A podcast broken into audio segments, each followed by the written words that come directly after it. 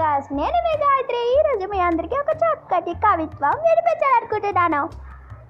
మా పక్కింట్లో ఒక్కొక్కంది, దానికి కొంచెం పెక్కుంది. ఒకరోజు అది నన్ను చూస్తుంది. అది చూసినప్పుడు నా చేతిలో ఒక మటన్ మొక్క ఉంది. అప్పుడు అది వెంటనే నా దగ్గరికి వచ్చింది, మొక్క పట్టుకు పీకింది. కాకపోతే దాంట్లో ఉన్నది మటన్ మొక్క కాదు, నా కాలి పిక్క.